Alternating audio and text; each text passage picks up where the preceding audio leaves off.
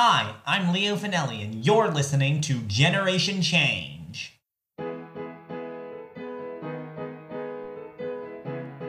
For August 2022, we're talking with Lexi Philips. Lexi is a college student pursuing a degree in psychological and brain sciences. She speaks to students at elementary and middle schools about her cyberbullying experience, as chronicled in her graphic novel, Click. Lexi hopes that sharing her trials and triumphs over bullies inspires hope in others as well as the courage to do the same.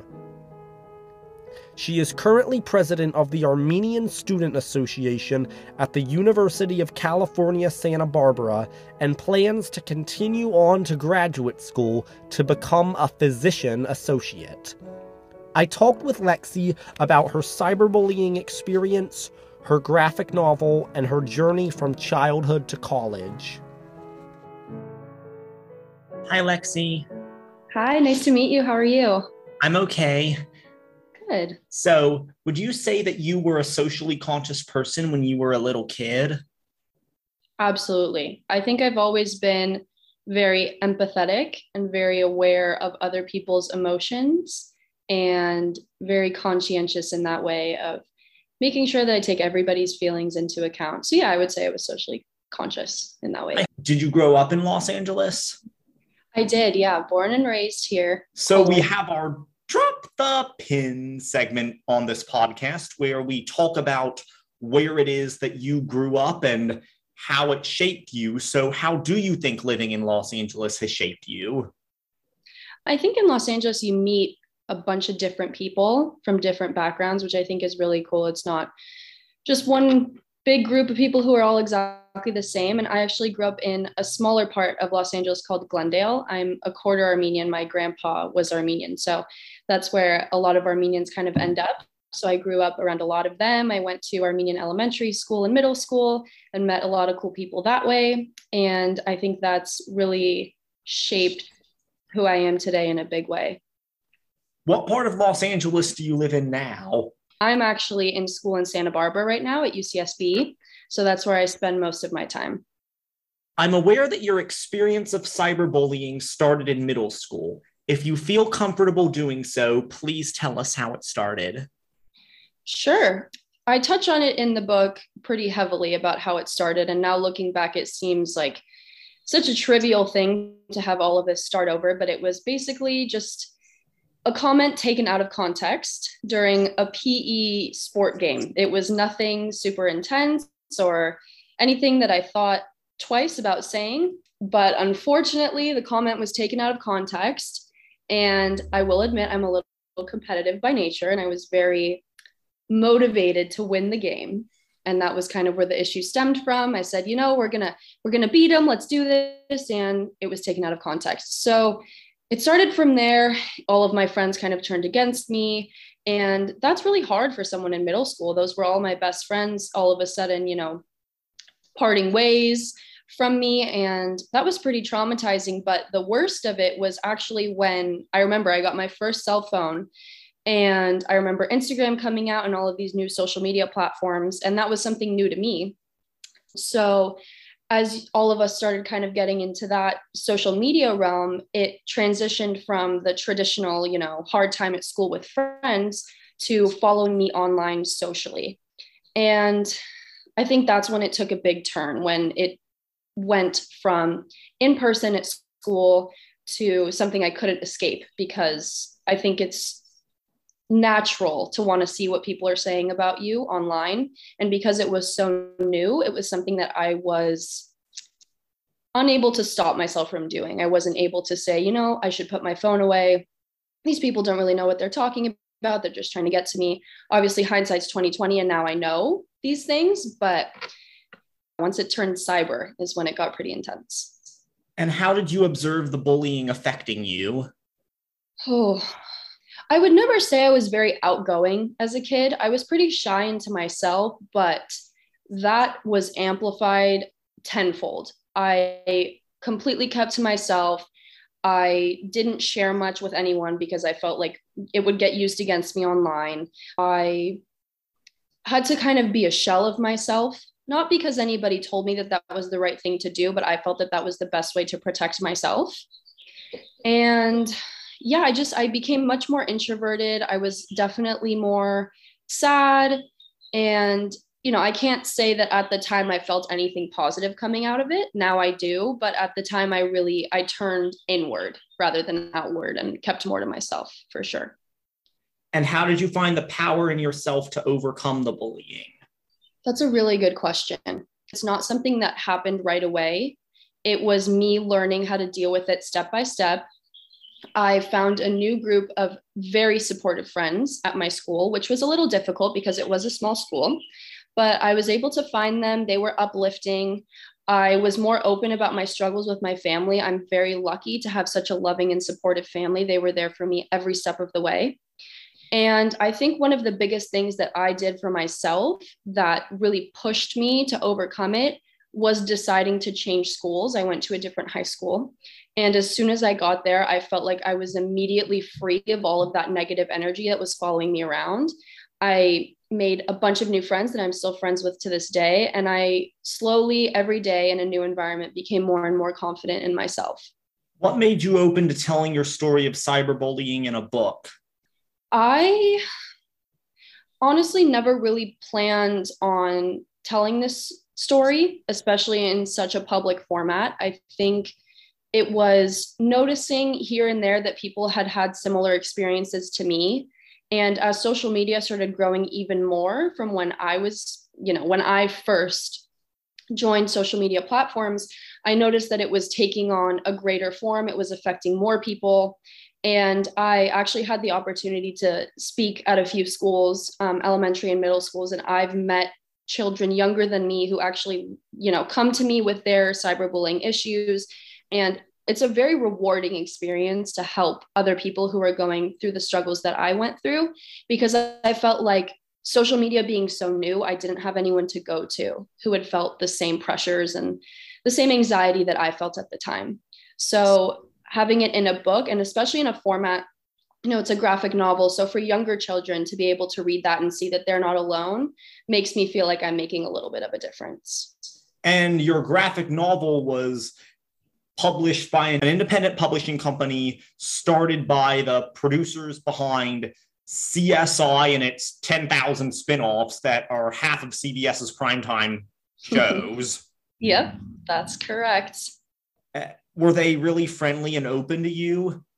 Absolutely, yeah. So Anthony Zuiker is the creator of CSI, and he approached me with the idea for the book. And like I said, I was pretty apprehensive, but Anthony was just so open and willing to hear my story and let me take it at my own pace. You know, we met over the course of a few months. I wasn't necessarily ready or comfortable telling my story all at once because it was still pretty fresh at the time but Anthony was very understanding. I had a hand in every step of the process. He made sure that I was comfortable, and we came together to create something that we're both really proud of. And have you continued to get positive feedback from an even wider range of people after you told your story in the book? Absolutely. Yeah, I've had, especially younger kids, I would say elementary school age, maybe middle school age, one of the most rewarding experiences I had was I spoke at a school in Los Angeles, and I had a young girl reach out to me and tell me her whole story and feel that I was the one person who understood her struggles. I still have contact with her every now and then to this day. She is wonderful, and that's the most rewarding experience is to know that I'm really making a difference in young kids' lives. And that's something that's really important to me and why I continue to kind of put the book out there and help how I can. Cyberbullying specifically has become something that's so easy to do. And I think that's a really important conversation to have. I don't think that in my school specifically, where I was at the time, that there was not, I didn't hear one conversation about cyberbullying, not one. So I'm glad to see now that it's being educated about and that kids are just learning a bit more about the dangers and i think families and parents as well are being educated about how to see warning signs and things like that so there are just so many ways that bullying plays out I actually don't have any personal social media accounts. My podcast does, but I don't. For the reasons you have been saying all this time. Mm-hmm.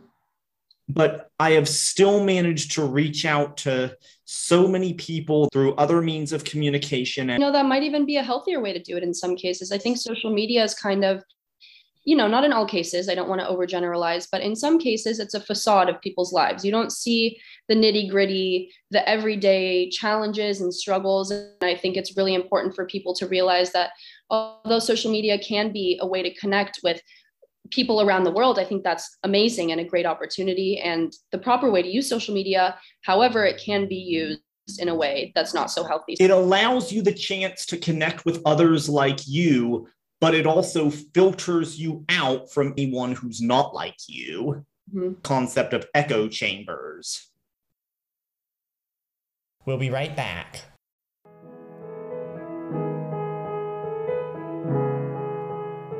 What has college been like? I luckily have had an incredible college experience. I have been in Santa Barbara for four years now. I've made great friends you know, I think COVID has been hard on everyone. It did make it a little bit challenging to make new friends. And I did go through a little bit of a tough period with that because I felt a little bit isolated. When are you graduating from college? Oh, I, I should have graduated just last week actually if I were on, you know, the typical 4-year track, but I'm a transfer student. I need two more classes, so I will be done in December.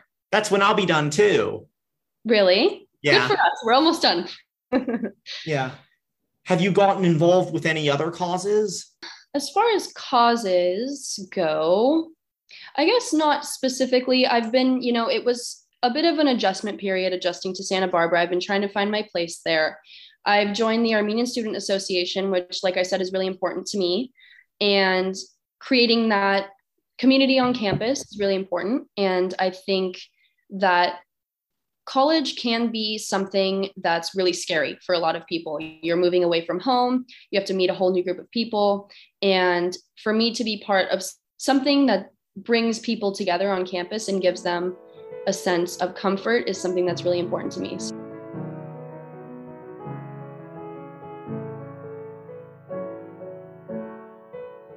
What's your advice for those who may be dealing with some of the same things you went through? I think my biggest piece of advice is to realize that, you know, as hard as it sounds to accept, you really are not alone. And there are people that whose job it is to help you. You know, if you're at school and you feel that people are turning against you, I'm sure the school has a counselor. If you're at home and you're feeling challenged by things that are happening at school, your family is there to help you. I took on a lot of these things by myself. I didn't speak to anybody because I thought nobody understood it. But especially now with cyberbullying becoming something that's such a commonplace topic, I think it's really important to kind of echo the sentiment that people are there to help you. There is always someone to talk to, and you don't need to take things on alone. I always make myself available to anybody who hopes to reach out to me, and you have allies. That's my biggest piece of advice. And what are your plans for the future? What are you going to do once you finish school? Once I finish school, I plan to continue on to graduate school to become a physician's assistant. So I'll be in school for another couple years, two to three years, we'll see. But the hope is to become a physician's assistant. Well, Lexi, I absolutely love this conversation. I really appreciate the opportunity. Like so many of the other people we've had on the pod, Lexi is paying it forward. Her own experiences called her to action to help other young people who have had similar experiences. Bullying and cyberbullying take on many forms and affect many people in many ways, and it's sad how a simple misunderstanding during a volleyball game spiraled into something that caused Lexi so much psychological pain. Like she said, social media and the internet have helped people become more connected, but maybe they have also driven us further apart. You can follow Lexi on Instagram at Lexi underscore Philips. If you'd like to recommend someone you know who is trying to make a difference to be on the show, or if you are someone trying to make a difference and would like to be on the show, email us at generationchange at leofinelli.com. Please follow us on Twitter and Instagram at GenChangeWithLF. That's at GenChangeWithLF. Follow and review wherever you get your podcasts, and just share this with your friends and others. Generation Change with Leo Finelli is hosted by Leo Finelli, executive produced by Julie Finelli, and edited by Nick and Leo Finelli. Our original music was composed and performed by Leo Finelli. Thank you so much for listening.